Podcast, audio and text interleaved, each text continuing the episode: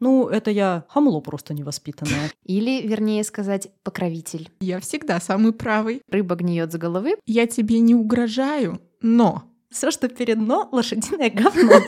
ты смиренно обматываешь труп в тряпочке с формалином. Как-никак, на кону распределение. И большинство токсичных людей этим пользуются. Самое, что ни на есть дедовщина. Фоново ощущалась вот такая нездоровая напряженная обстановка. И зависть. В медицине не принято хвалить. Принято гнобить. Психотравма Маши в студию. Тебя наорали, обозвали тупой, сказали выметаться из кабинета. Есть две самые популярные модели решения конфликтов. Зачем вы это сказали? Давайте опустим ваши крики, вопли, переходим ближе к делу. Ты перепутала нашу медицину с анатомией страсти. Токсичность просто на всех этапах максимальная.